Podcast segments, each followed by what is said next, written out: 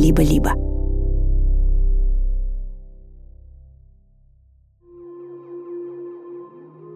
В 1692 году в пуританском городке Салем в колонии Массачусетс-Бэй творилась какая-то чертовщина.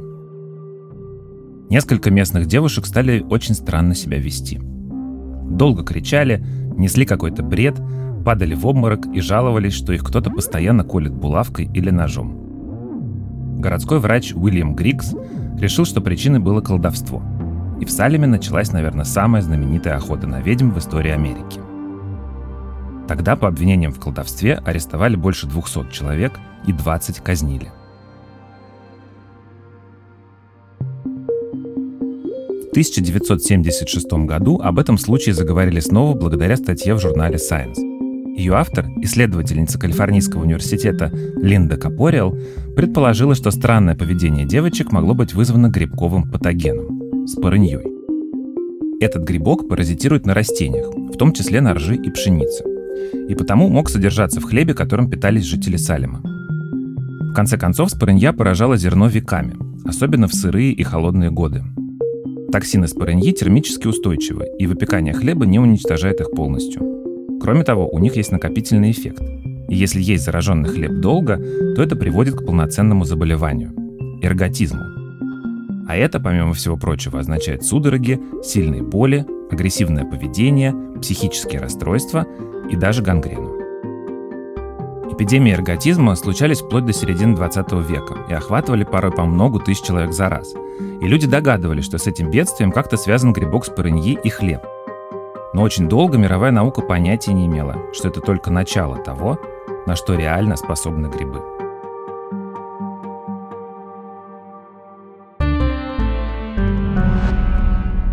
Привет, меня зовут Федор Катасонов – я педиатр, и это подкаст «Почему мы еще живы» о медицинских открытиях, которые изменили мир. В этом выпуске я расскажу, почему грибковые микроорганизмы считаются чуть ли не более опасными патогенами будущего, чем бактерии и вирусы. А также о том, что еще грибы умеют убивать, кроме людей. Это история о медицинской микологии. Написала ее Елена Лисицына, а отредактировал Семен Шишенин.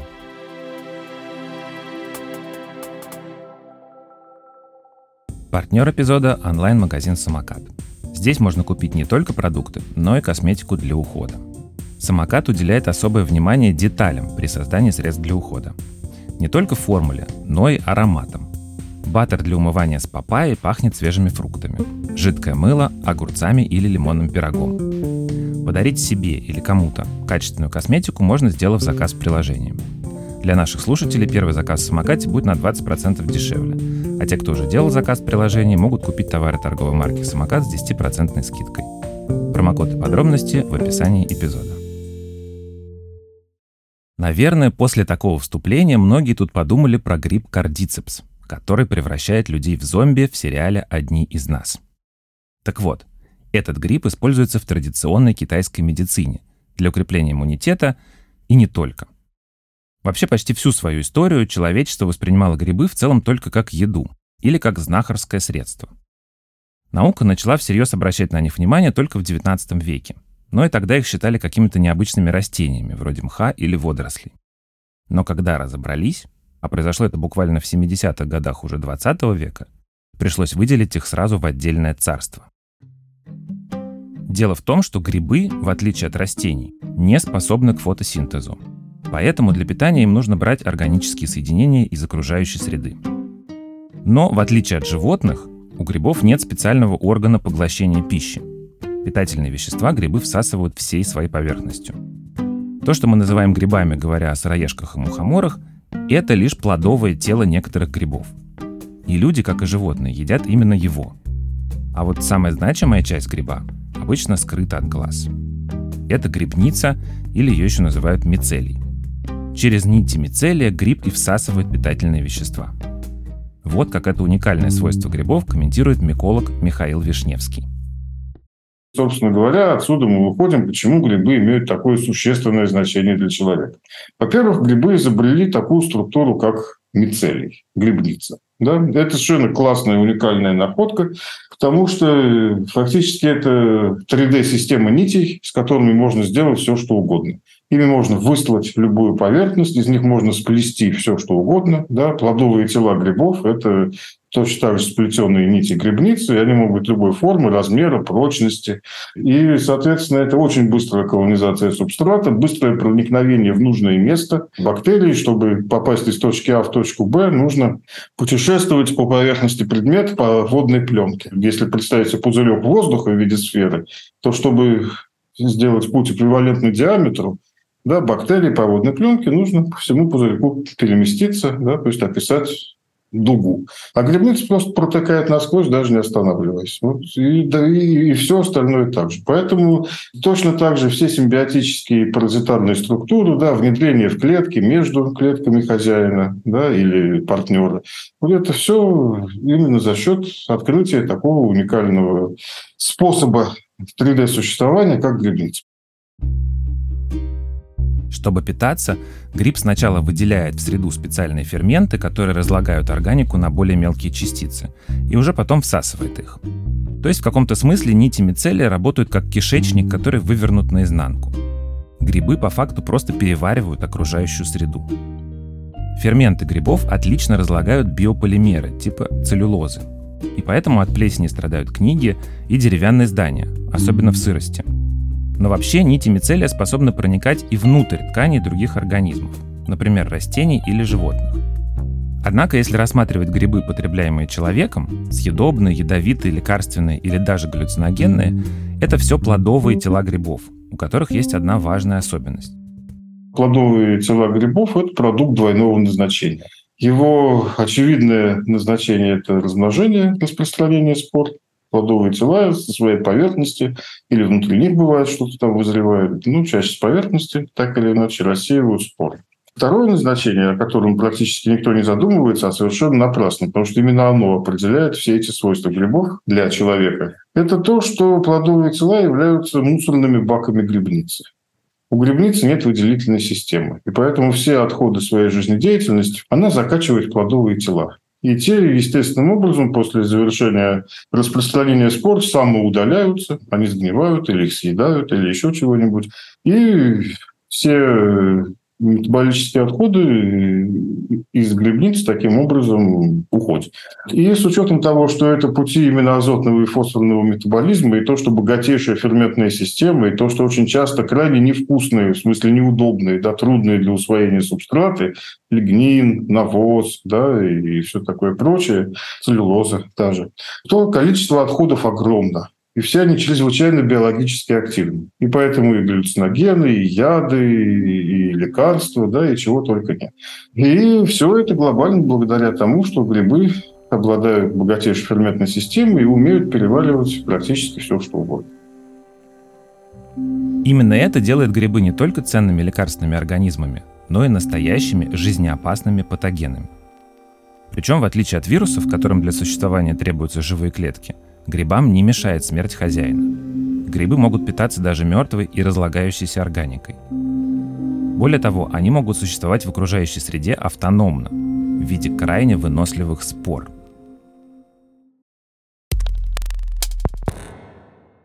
Споры – это такой способ размножения грибов. По сути, это микроскопические структуры, невидимые для человеческого глаза, которые постоянно витают в воздухе. Например, нас в огромном количестве окружают в воздухе споры плесневого гриба аспергилюс. Первым задокументированным случаем инфекции этим грибом считается история 22-летнего солдата Жака Тибо, который в разгар французской революции 1789 года был госпитализирован с сильной болью в лице. У него поднялась скула и выпятился правый глаз. Солдату сделали прокол в верхней челюсти, чтобы добраться до гайморовой пазухи. Он так выглядел, что казалось, что там есть какое-то воспаление. Но вместо воспаления врачи обнаружили у парня грибковую массу.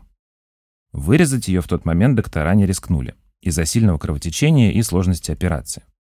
Однако через 22 дня грибковая масса разрослась еще больше, заполнила часть рта и всю правую ноздрю, затрудняя глотание и дыхание.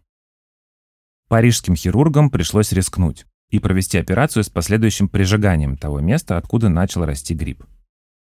Через 3-4 недели у Тибо снова появились грибковые наросты на задней стенке пазухи и мягком небе. Однако тут врачей и самого солдата уже ждал успех. После очередного прижигания Тибо наблюдался в госпитале 134 дня и без последующих рецидивов покинул больницу. Случай Тибо был первой зарегистрированной инфекцией, вызванной грибом аспергиллюс. Его к тому моменту как раз описал итальянский ботаник Пьер Антонио Микеле. Кстати, он же предположил, что именно споры позволяют грибам размножаться. Однако это предположение было встречено другими современниками Микеле скептически. А зря.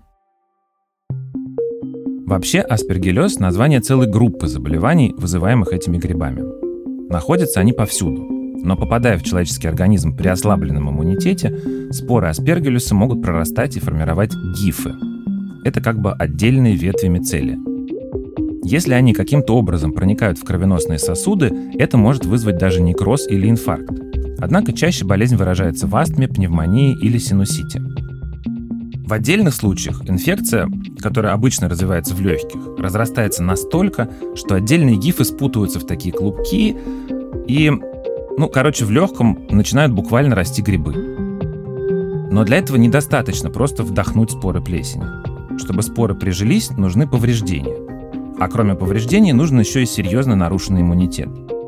И вот тогда через повреждение ткани в легком грибы может кровотоком унести в другие внутренние органы, например, в печень или почки.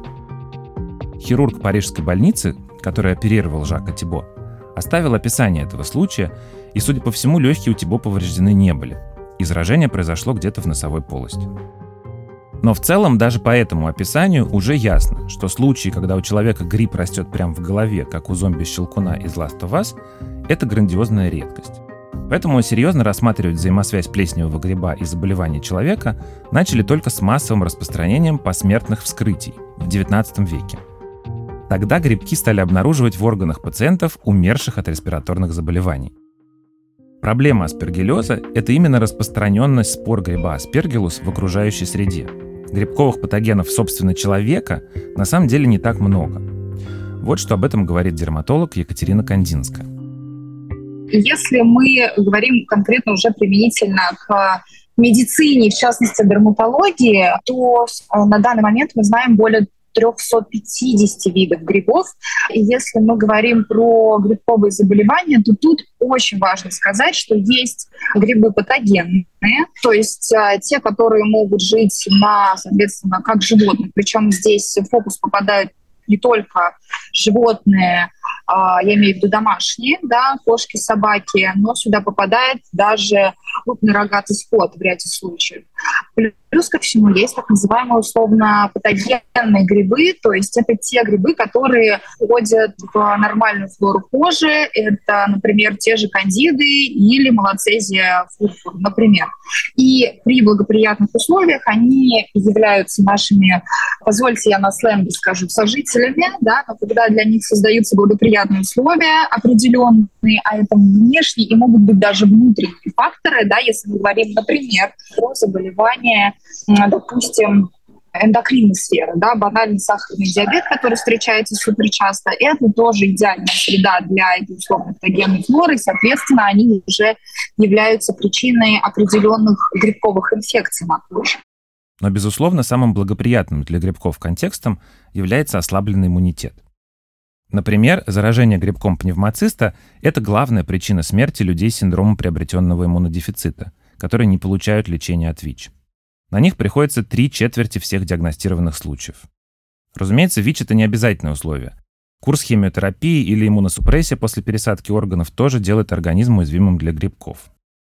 Конкретно грибок пневмоциста вызывает образование цист в легких, из-за которых у человека начинается тяжелая пневмония, которая к тому же очень плохо лечится обычными противогрибковыми средствами, и поэтому часто кончается летальным исходом. Однако в целом грибковых инфекций у человека очень мало, особенно если сравнивать с бактериальными или вирусными. По разным оценкам, на нашей планете существует до миллиона видов грибов, и только около 350 из них могут развиваться в теле человека. Остальными можно максимум отравиться, как, например, поганкой.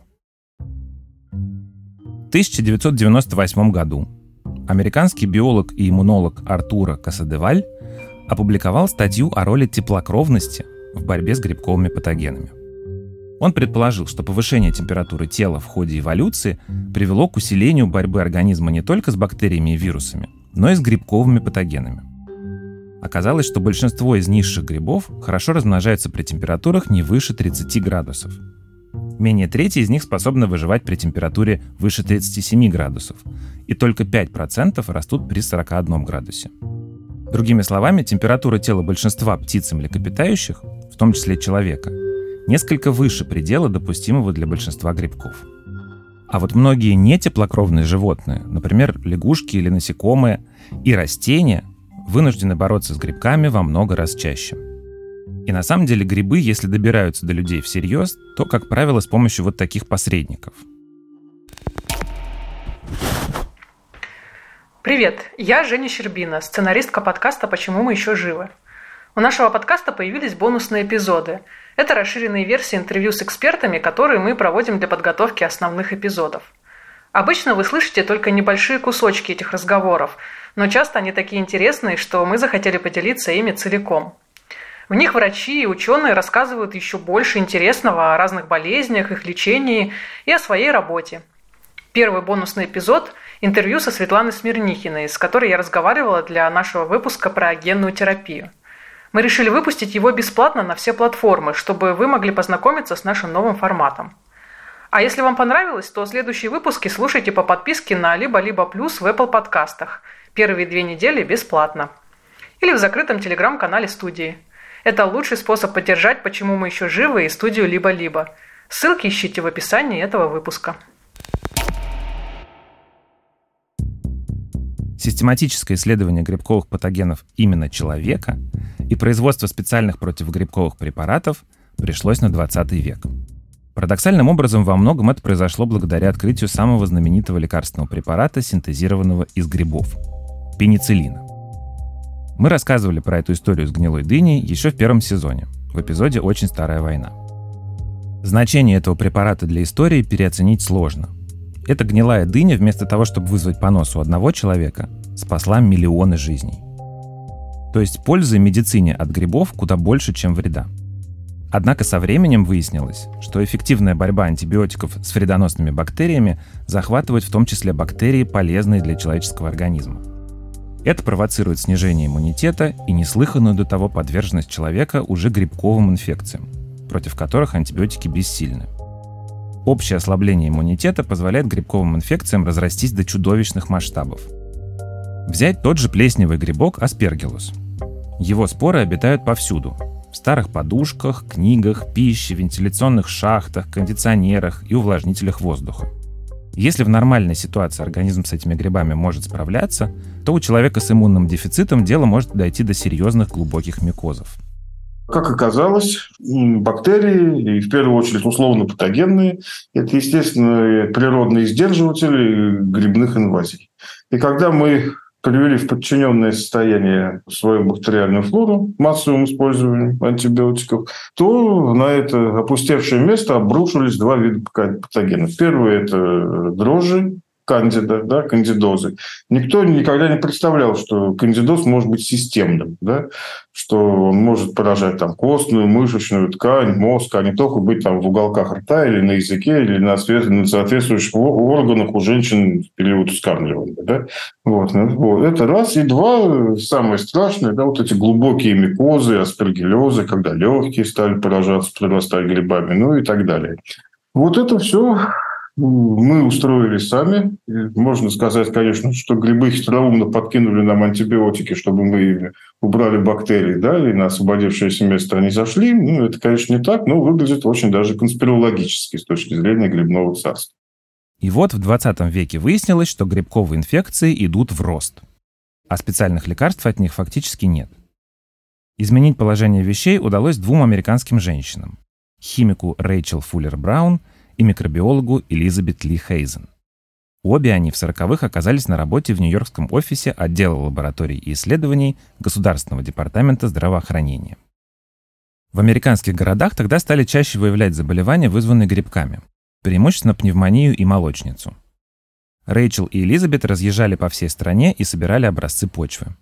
Найденные в ней организмы Элизабет Хейзен выращивала и тестировала на борьбу с грибками – Если они проявляли положительную активность, она их отправляла в банки в лабораторию Рэйчел Браун. Та выделяла из присланной культуры активное вещество с противогрибковыми свойствами, а затем отправляла образцы обратно Элизабет, которая проверяла их на токсичность для человека. Тестировать пришлось сотни образцов почвы, многие из которых были очень токсичны для животных и совсем небезопасны для человека. Однако в 1948 году Рэйчел и Элизабет столкнулись с микроорганизмом, полученным из почвы молочной фермы друга Элизабет Уильяма Нурса. Бактерию, кстати, потом назвали в честь фермера – Streptomyces nursei. Так вот, исследования показали, что этот вид бактерий производит два противогрибковых вещества. Одно оказалось токсично для мышей, то есть и для человека не подходило а другое оказалось менее ядовитым и после очистки эффективно боролось против дрожжеподобных грибков Candida albicans и Cryptococcus neoformans.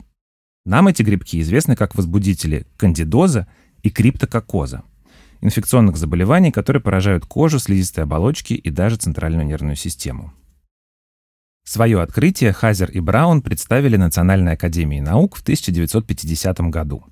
Они назвали его фунгицид, что значит грибоубивающий но затем переименовали в нистатин. Нистатин стал первым безопасным и эффективным противогрибковым препаратом для лечения людей. После успешных исследований на животных и людях он был выпущен на рынок в 1954 году. И уже в первый год продажи принесли более 135 тысяч долларов. Эта история стала значительным событием не только для здравоохранения, но и для научного сообщества. Свои гонорары в размере более 13 миллионов долларов Хазен и Браун пожертвовали на создание целевого фонда для развития женщин в науке.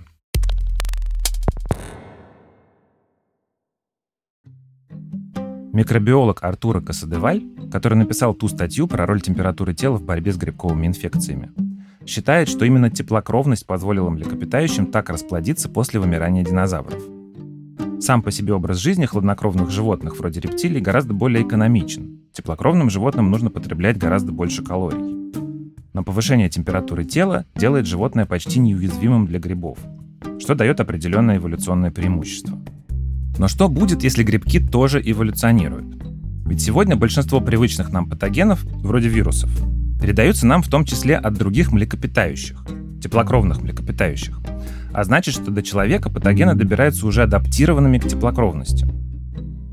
Оказывается, в лабораторных условиях действительно удается вывести грибы выдерживающий более высокую температуру, чем ту, при которой они погибают в живом организме. За пределами лаборатории способствовать эволюции грибов может изменение климата. Медленно, но грибы могут приспособиться к повышению температуры на планете, так что в какой-то момент для них может оказаться приемлемой и температура человеческого тела. И тогда, предупреждает Касадеваль, человечеству могут угрожать такие инфекционные заболевания, от которых нам пока нечем защищаться. Вот что про рост статистики микозов говорит дерматолог Екатерина Кандинская. Но вообще мы даже сейчас очень подвержены воздействию различных грибковых инфекций, потому что не только антибиотики на самом деле провоцируют рост э, заболеваемости грибковыми инфекциями. Не забываем про очень огромный раздел это состояние организма в целом, потому что на самом деле грибковая инфекция, она очень часто носит вторичный характер. То есть, когда, например, у человека сахарный диабет, который особенно не компенсируемый, то следом за ним подтягивается условно патогенная флора. Почему? Не потому что они решили присоединиться просто за компанию, а потому что для них, когда есть повышенный уровень а, глюкозы в крови, для них создались благоприятные условия, чтобы они и дальше, дальше, собственно, размножались. Тоже касается и ну, огромного количества других заболеваний. Это заболевания в том числе и центральной нервной системы. Это заболевания, кстати говоря, те же дерматологические. То есть когда мы имеем дело, например, с нарушенным кожным барьером. Почему очень легко развиваются грибковые инфекции у тех же пациентов там, с атопическим дерматитом, допустим, возьмем его в пример?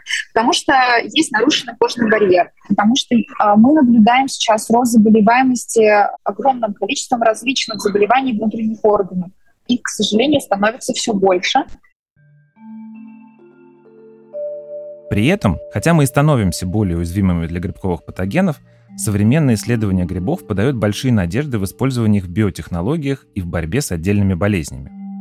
Способность грибов к разложению сложных полимеров и выживанию даже на мертвой материи дает им возможность производить особые соединения и воздействовать на те вирусы и бактерии, с которыми не справляются существующие лекарства. То есть сами молекулы грибов могут успешно бороться с определенными вирусами. Но этим дело не ограничивается. Еще до открытия пенициллина в 1918 году был выделен эрготамин. Это алкалоид все той же самой спорыньи, которая заражала сельскохозяйственная культура. Скорее всего, именно высокие дозы эрготамина вызвали эпидемию эрготизма в пуританской общине города Салем. Так вот, оказалось, в должных пропорциях молекула эрготамина успешно борется с мигренью, а также оказывает стимулирующее действие на мускулатуру матки и потому может использоваться после родов для уменьшения маточного кровотечения. А еще со временем выяснилось, что в состав многих алкалоидов входит лизергиновая кислота. В частности, она есть в том самом эрготамине. В 1938 году швейцарский химик Альберт Хоффман из этой лизергиновой кислоты, полученной из параньи, синтезировал вещество, которое назвали ЛСД. Этот психоделик пытались использовать в лечении психических расстройств, а потом повсеместно запретили из-за чрезмерной популярности у молодежи, протестующей против войны во Вьетнаме. И хотя сейчас он входит в ряд запрещенных наркотических веществ, его влияние на мозг продолжает исследоваться. А влияние на современную культуру, скорее всего, недооценено. Со временем исследования показали, что более 200 видов грибов содержат другое психоактивное вещество – псилоцибин. И хотя во многих странах, в том числе и в России, оно признается запрещенным к обороту наркотиком, есть исследования, которые показывают эффективность в лечении депрессии и зависимости.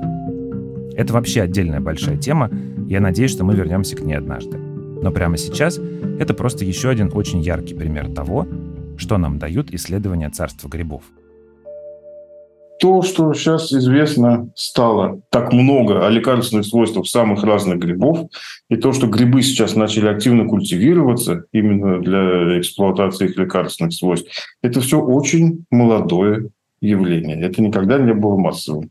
Вот впервые группа финских ученых в 80-х годах прошлого века открыла грибные полисахариды, и с тех пор это самые известные и исследуемые вещества, для которых клиническими, там, какими угодно лабораторными и прочими испытаниями подтверждены четыре главные свойства. Это антиоксидантное, противовоспалительное, иммуномодулирующее и противораковое. А поскольку все без исключения грибы являются носителями полисахаридов, и во всех грибах их довольно много, а в некоторых прям супер много, то это сразу сделало грибы еще в те времена, да, в конце прошлого века, тысячелетия, хорошими потенциальными продуктами будущего для излечения или поддержания да, огромного числа заболеваний и болезненных состояний.